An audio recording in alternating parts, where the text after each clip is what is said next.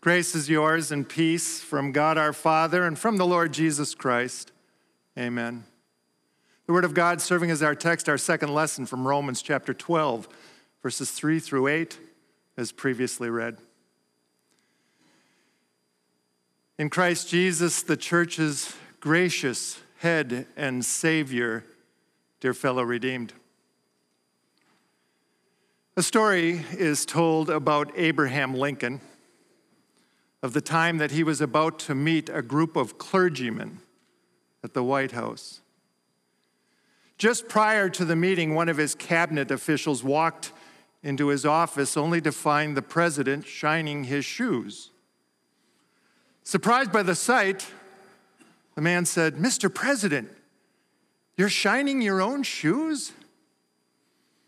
Amused by the man's reaction, President Lincoln said, Whose shoes would I be shining? I love the story because it speaks to the kind of humility that many of us look for in those who have risen to high office or who have attained great wealth and fame. We're so pleased to discover that at the end of the day, these people are just like us, performing the same menial task for themselves that are required of all of us. But is that enough? To be like us common folk? In other words, are, are we the gold standard of humility? That's the subject before us today. We'll be asking ourselves the question what does a humble life really look like? And the scriptures will help us to answer under the theme God has gifted you to serve as a recipient of His grace and as an agent of His grace. Paul is quick to inform us that he himself is a recipient of God's grace. He says, For by the grace given me, I speak to every one of you. Grace is the undeserved kindness that God shows to us sinners who, because of our sinful nature, can never earn or merit his kindness. For Paul, God's grace brought him to see that the Jesus he had once so arrogantly persecuted as an enemy of the Jewish church was, in fact, its Savior, and more importantly, the Savior of the whole world. Paul was so thrilled to learn that God's grace had rescued him from certain death in hell and saved him for unending life with Jesus in heaven. And as if all that were not grace enough, in grace upon grace, this kindness named Paul an apostle. That is, a spokesman of the same Jesus he once hated. All this kindness was not lost on Paul. Instead, it reshaped all of his thinking, not just about Jesus, but about all the people he would know and meet. In his gratefulness to God, he wanted to serve all those people by letting them know of God's full forgiveness and of the promise of heaven that awaits all those who believe in Jesus. That's what Paul's doing for us today. All these centuries later, he's serving us with God's word, showing us how its good news impacts our lives, reshaping all of our thinking and our actions. And so it's with this in mind that Paul says, Do not think of yourself more highly than you ought, but rather think of yourself with sober judgment in accordance with the faith God has distributed to each of you the apostle doesn't waste any time. He immediately puts his finger on the sin that plagues all of us by nature. It's that stubborn arrogance that we were born with, all of us, right? You, you know you have it. Arrogance is what keeps you from walking away in the middle of an argument. You're hanging in there because you know, you know you're always right.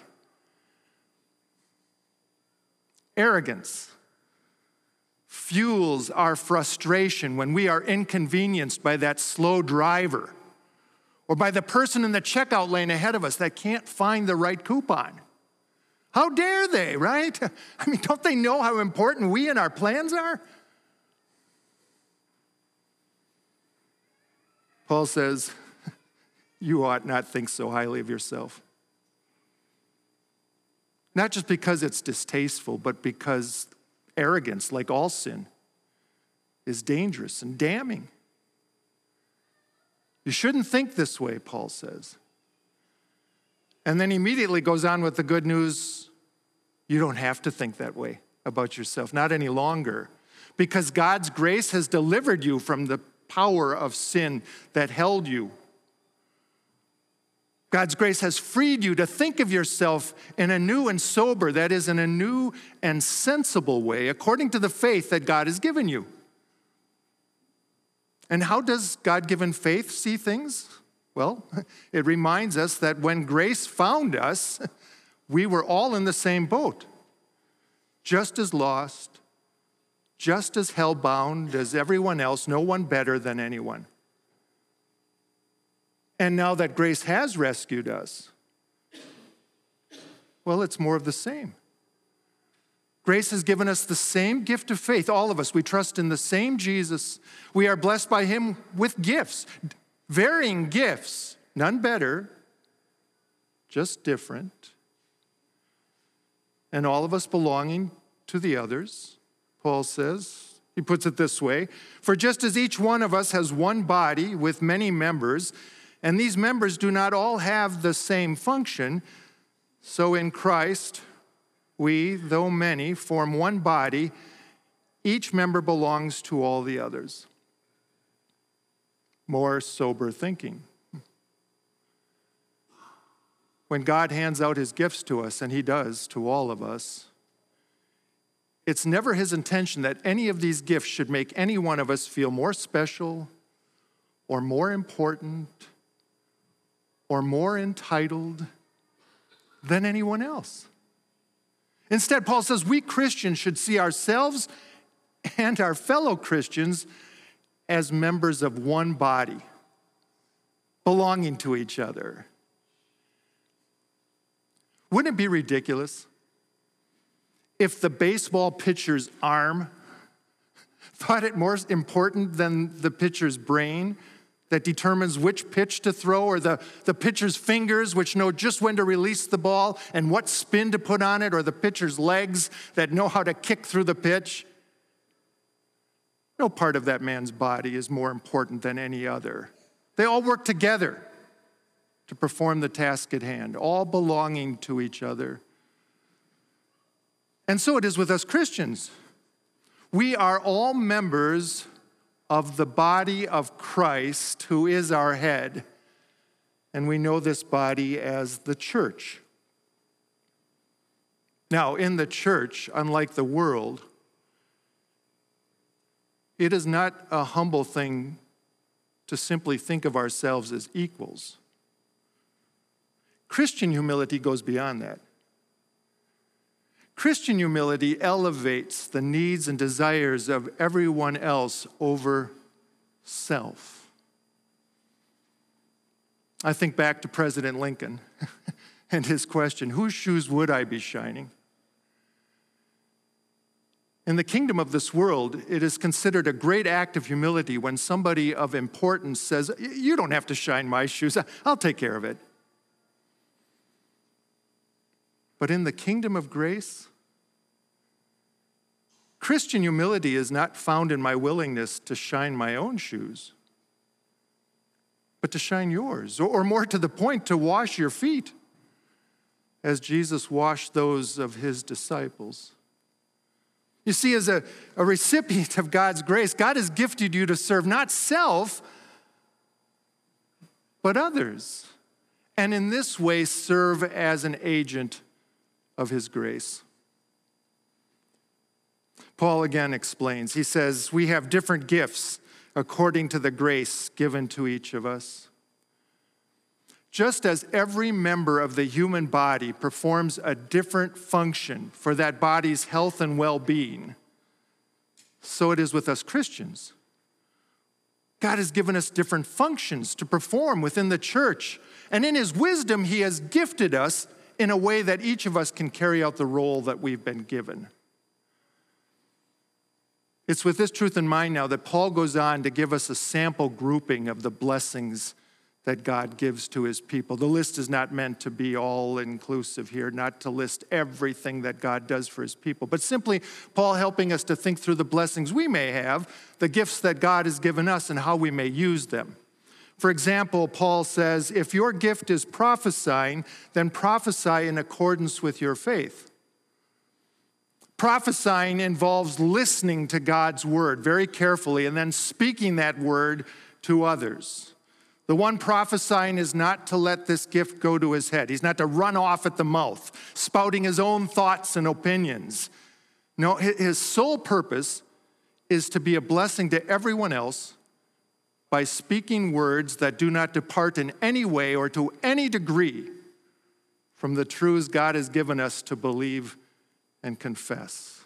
That's how the one prophesying carries out his gift in accordance with faith. Paul says, likewise, if your gift is serving, then serve. If it is teaching, then teach. If it is to encourage, then give encouragement. If it is giving, then gen- give generously. If it is to lead, do it diligently. If it is to show mercy, do it cheerfully. In other words, God has gifted you. Use your gifts. Now, as I mentioned, this is not a comprehensive list of all of God's blessings, and yet I think you'll recognize these blessings. They're often the ones that you'll read about in bulletins or hear about in after service announcements. These are the kinds of gifts that we're looking for quite often here at Mount Olive. For instance, in recent weeks, you heard us looking for Sunday school teachers and life group leaders we often put out a call for choir members and instrumentalists to serve in our worship services. Throughout the year, we look for ushers and greeters and coffee cafe workers and people to advance the worship slides and serve us here in worship. More recently, we developed a program at Mount Olive when we, how we mentor new members. We, we ask current members to sponsor people new to the church and in this way encourage them to be active in worship and involved in congregational life. We look for them to be encouragers. We're in need of people to serve on snow removal teams and on the church cleaning crew. And of course, in the summer, we need people to mow the lawn. And sometimes we're looking for people to carry out mercy ministry. They become involved with our food pantry, or maybe in some other way supply the needs of those who have suffered some setback in life. The list is long in a congregation this size. And yet, at times, it seems the workers are few. Why is that? Well, it may be that we see the announcement and think, I, I just don't have the time right now. And of course, that may be true. we all live busy lives. But doesn't that fact highlight all the more the importance of working together with our gifts? Each of us doing something so that a few are not left to do nearly everything? Or maybe the announcement goes out for help and we think, well, I just don't have that gift. And again, that may be true. Or it may be a product of false humility. You know, I've heard it said that humility is not thinking less of yourself, but thinking of yourself less. And doesn't that fit with everything Paul is telling us today? When I think about myself less and spend more time thinking about you and your needs, I'm, I'm much more likely to, to want to serve rather than to dismiss the notion out of hand. But even if I want to serve, and I do, how? How do I serve? What should I do? What are my gifts? Well, if you're not sure, I think here you could ask your pastor, maybe another trusted friend. Maybe they'll see gifts in you that you don't recognize yourself. Or maybe you'll just try something, right? And keep trying until you find what fits. It's a little bit like when we sign our kids up for Little League. We don't sign them up for a certain position. If we did that, the whole team would be a team of pitchers, right? No, we sign them up. The coach keeps putting them in in different places until we find the place that fits. It works that way here at Mount Olive. We'll help you figure it out. In fact, we'll, we'll try to do that today. Maybe you noticed we've got some tables set up back in the atrium. Somebody walked in and thought it was the cookie fair, but it's not. It's, it's lists that represent areas of ministries where we could use some help. And after the service, I would really appreciate it if you'd go back there and just take a look and, and see if you find an area that you're interested in serving. If someone's back there behind the table, ask some questions. Maybe you'll sign up. Maybe you won't. Maybe, maybe you need more time to think about it. And do that, please. Give it some prayerful thought. And as you pray about this, understand none of this is meant to guilt you into service. Guilt is a terrible motivator. And it's exactly the opposite of everything Jesus wants for you. He's freed you from your guilt, all of it. The perfect Son of God was willing to step in as the substitute of sinners. He took ownership of our arrogance and our selfishness. All of our sin became His. And then He, God's Son, in the greatest act of humility this world will ever know, thinking nothing of Himself, thinking only of us, carried all of our sin and the sin of all into the depths of hell, where he suffered God's wrath in our place until all of that righteous anger was spent. And all that remains is forgiveness full and free for you and me and all who believe.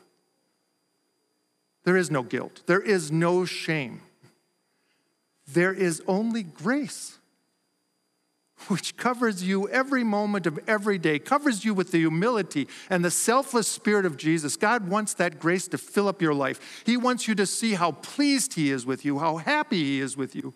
He wants you to see how gifted you are in His eyes. In fact, He thinks so highly of you that He has named you an agent of His grace. He wants you to put to gift put to use the gifts He's given you. And He gives you opportunities to do that so that that grace that He has for you flows over your life into the lives of others for their good and to God's glory. Amen.